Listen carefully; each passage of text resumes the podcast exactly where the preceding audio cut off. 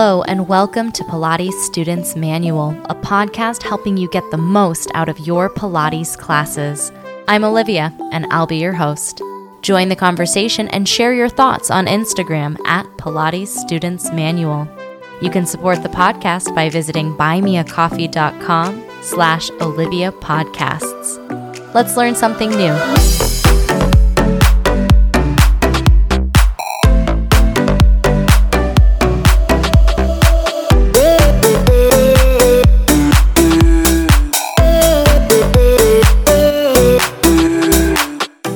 Hello, hello, everybody. Welcome back to the podcast. I am excited to be chatting with you today. I am riding high on the vibes of Pilates on tour, which I am so lucky to live in a place where Pilates on tour comes to me.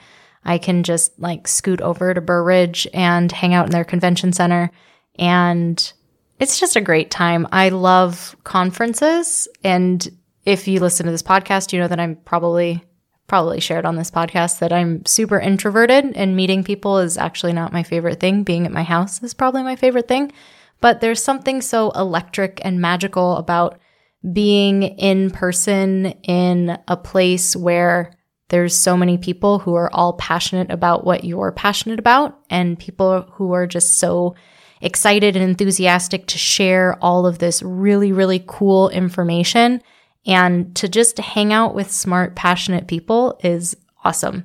So I had a fabulous time at Pilates on tour and just getting to be a student and soak up all of the information and all of the cool things from the super cool presenters was always a treat. Today on the podcast, though, we're going to be talking about keeping your Pilates practice fresh and potentially diving into creating a personal movement practice for yourself.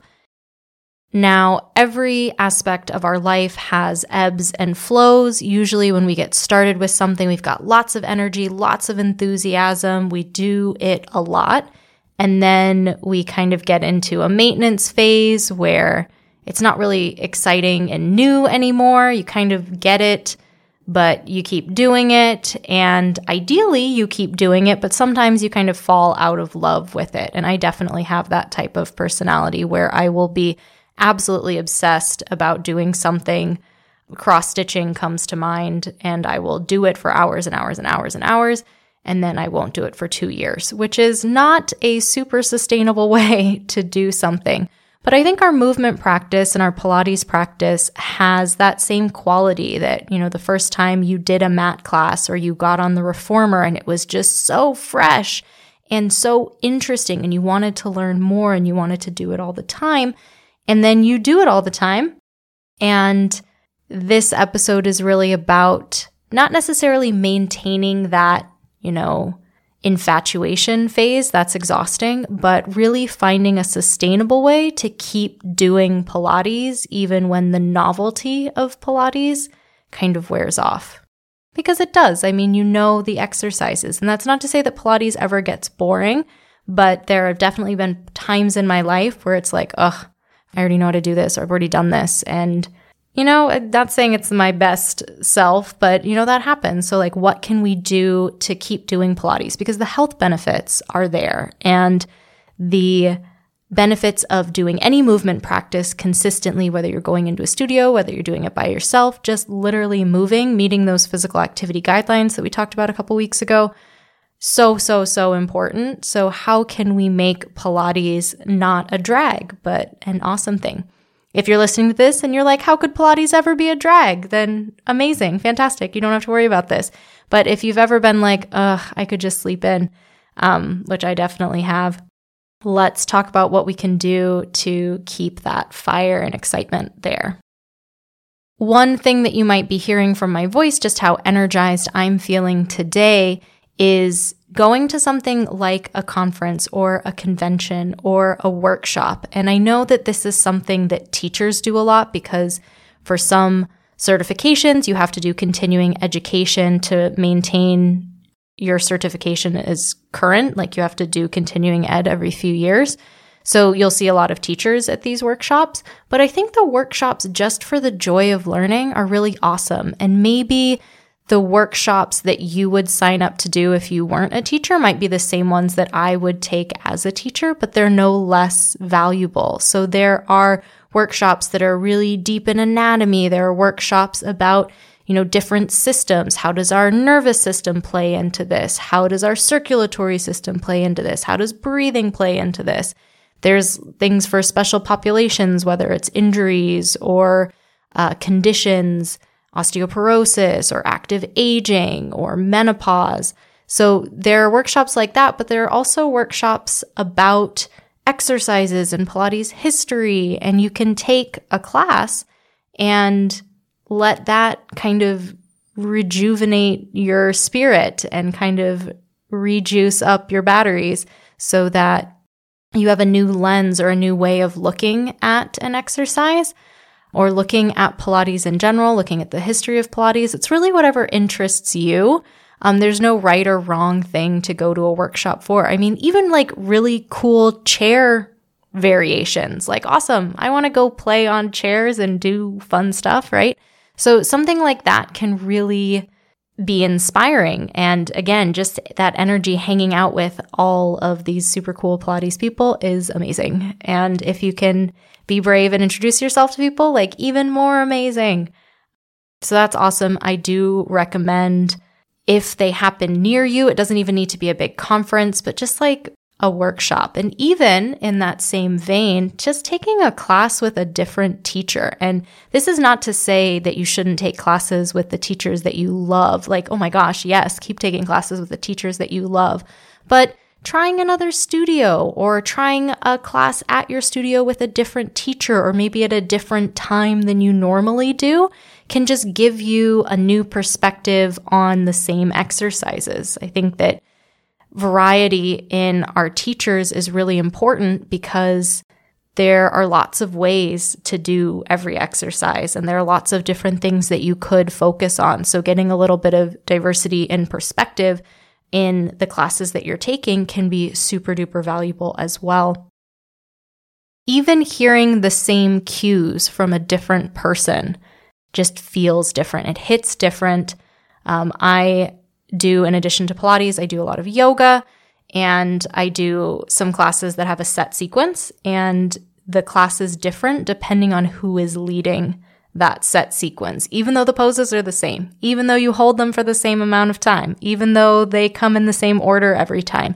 It just is different and really valuable because every teacher has their own perspective on the practice of Pilates, of yoga, of whatever. If that doesn't fit in your schedule, or if you're like, no, I can only go to the Pilates studio at the times that I go to the Pilates studio, I can't go take a class with another teacher. The ones I go to are the only ones I can go to. Like, I get it. Life is like that sometimes. Um, even taking classes from someone online, it doesn't have to be a live class. It could be on YouTube, it could be on a teacher you like's membership site if they have like evergreen content that's saved that's just them doing cool Pilates stuff, you can really take advantage of all of the great stuff that the internet offers. And you can take classes from a famous Pilates teacher who lives in a different place, who you wouldn't otherwise be able to take a class with them, but you can because the internet, you know? And so doing it live is one way to keep yourself accountable. But even if you're doing a recording or you're just following along with a workout on YouTube, there's still something to be said for hearing another teacher's way of looking at the exercise, trying to do things in a new way with a different focus is really valuable.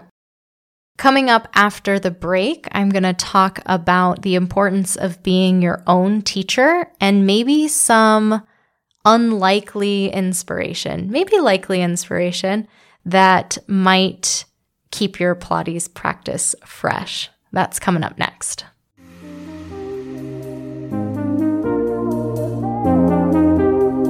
Hi there. Enjoying the podcast? Me too. Make sure you subscribe wherever you're listening so you get notified about new episodes. And visit buymeacoffee.com slash Olivia Podcasts to support the show. There you can make a one-time donation or become a member with a donation of as little as $5 a month. members get some awesome perks, including a shout out in the next episode, a monthly newsletter, a monthly Zoom call with me, and more. You can also visit links.oliviabioni.com slash affiliates and check out some sweet deals on products I use and love. Now back to the show.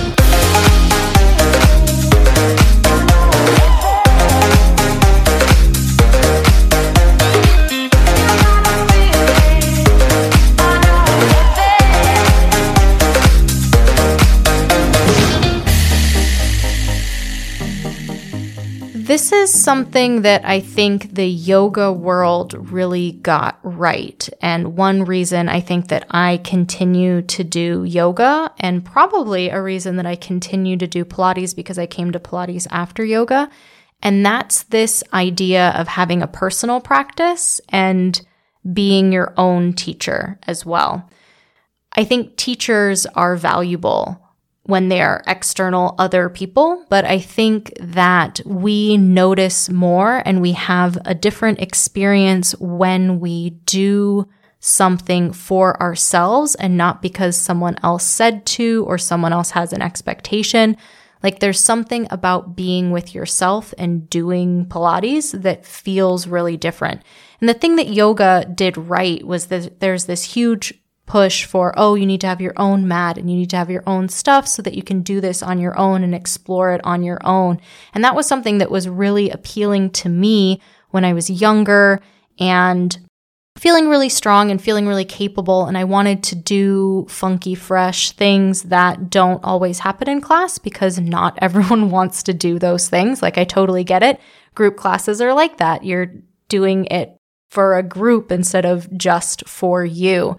So having your own stuff to explore and maybe you have your own reformer in your house, amazing. I do highly recommend that, but it is a huge commitment financially, definitely, and space wise also, depending on your space. But just being able to try out things, even if it's like reformer exercises without the reformer, if you take mat classes, just seeing like, what do I remember? What do I know? What do I love about Pilates? What are my favorite exercises? And then when you do them by yourself, you can just do those and it's awesome. Another thing that's kind of fun about having a personal practice, besides doing all of the good stuff and none of the bad stuff, like I never do the 100 by myself, and that's part of my personal practice, right? Is that you can push yourself or not push yourself in ways that feel good. That's a double edged sword because I'm a big fan of also not pushing myself, contrary to what I just said. You get to set the pace, your energy level gets to set the pace. There's no teacher telling you when to breathe in and do things. Like you can really hang out. You can do mermaid for 10 minutes and no one's going to stop you because it's you. If you're looking for a little bit more guidance, maybe you work one on one with a teacher or you have a relationship with a teacher, you can ask them to help you make a program for yourself to work on at home. Maybe it's five exercises, maybe it's 10 exercises, maybe it's a whole hour program. If you're working with a teacher one on one, that might be included in sort of your private sessions. You can talk about that. If you have a group class teacher, you might want to chat with them. If you want that to be really in depth, you may want to, you know, buy a session with them so that they can go over it with you. Um, but I think, you know, having that program can be really helpful. It gives you a little bit of structure. It's not so scary and open where you could really do anything, which now that feels really liberating and delightful. But I know if I was just getting started, it would feel kind of overwhelming and like, well, what am I supposed to do though?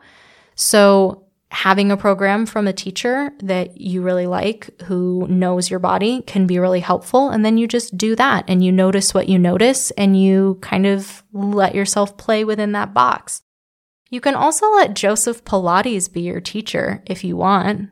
How cool would that be, right? If Joe was your teacher, he still can be because he's got this awesome book, Return to Life, through Contrology, which is, you know, OG, what we called Pilates was contrology, the study of control. And in Return to Life, he says in the preface, um, and this is part of the reason why I think I talk about Joe so casually, is I feel like I know him because I've read his words and they kind of live on in the work that I do and the exercises that I love. but you can read his words and you can do the exercises the way he tells you to. And he says in the preface, you don't need a teacher beyond this book. You can just take this book, read the exercises, and do the exercises in the book you know? So that can also be your guide. And there's some wacky exercises in like original Joe Pilates contrology. Like there are some things that also don't make it into group classes a lot because seal and crab are like weird exercises and they're fun and they're valuable, but like they're silly. and not everyone's body likes to do them, right? So you can let that book be your teacher. I really like encourage you to try this for yourself because there is just something about doing it for you. And maybe there's an exercise that you're really working on that is something you're struggling with and you're struggling with and you're struggling with. Having a personal practice and having that consistency in your practice is going to help you achieve those goals, whether they are overall wellness, life goals, or whether they are very specific. I want to do teaser goals. Whatever your goal is, when you work on it consistently, that's how we achieve our goals. There's not really a shortcut. You just keep doing it. And having the option to do it at home on your schedule in your pajamas, it's more flexible, I would say, than having to get dressed and grab your toe socks and go to a studio and take a class, which happens, you know, at specific times. When you're doing it at home, you can do it for five minutes, and that's your personal practice. Having a personal practice is definitely something that was a game changer for me. And I can't imagine a world where I don't hop on my mat, hop on the reformer, and just move and just having that freedom to move in ways that feel good, that are exciting. Sometimes I do stuff that's wild and wacky. Sometimes I do stuff that's really just like bridging, just hips up, hips down, a little bit of a massage. Like you take ownership when it's just for you. And the accountability piece is difficult. So sometimes having friends to do your personal practice with, like I watch a recorded class that you know, is a, a, session of classes and I can't take it live, but I do it with friends and we hold each other accountable and we do it together and we groan together. And it's amazing. Um, one of the things that teacher says, he's a teacher I really enjoy. His name's Heath Lander. And he says the effort is the outcome. Like it doesn't need to be anything. Just the fact that you're doing it, that effort is the outcome. And it gets easier. And then you try something new and it gets harder again, but that's life. And that's how we get stronger and progress. So one way I would say to keep your Pilates practice fresh is to do it for you. And I'm a huge, huge proponent of unrolling uh, your mat and just having a seat on it and see what comes up. But also having a program, doing a recorded workout, um, all of those things can be tools and guides for you. But the idea is the more you engage with your practice and you try things and you do things, the more joy you'll find, the better you'll feel, and the more a part of your life it becomes. And I think those are all good things. Really big thank you to all my supporters on Buy Me a Coffee. And an extra special thank you to the newest supporter, Margaret. So happy to have you as part of the project. So glad you're here. Uh, October just started, but there will be an October newsletter coming out. And I'm looking forward to catching up with you, having some coffee chats, and getting to know more about you, what's happening in your Pilates journey. That sounds like fun. Head over to that Buy Me a Coffee page and let's chat. Let's talk about Pilates. It's like my favorite thing to do ever. I hope you have a great couple weeks, and I will talk to you again soon.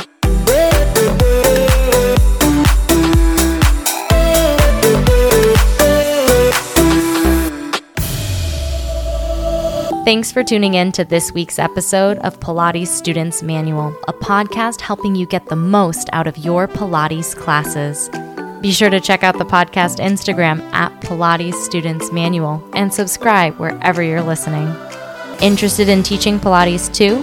Check out Pilates Teacher's Manual, available everywhere you listen to podcasts. I hope to see you next episode. Until next time.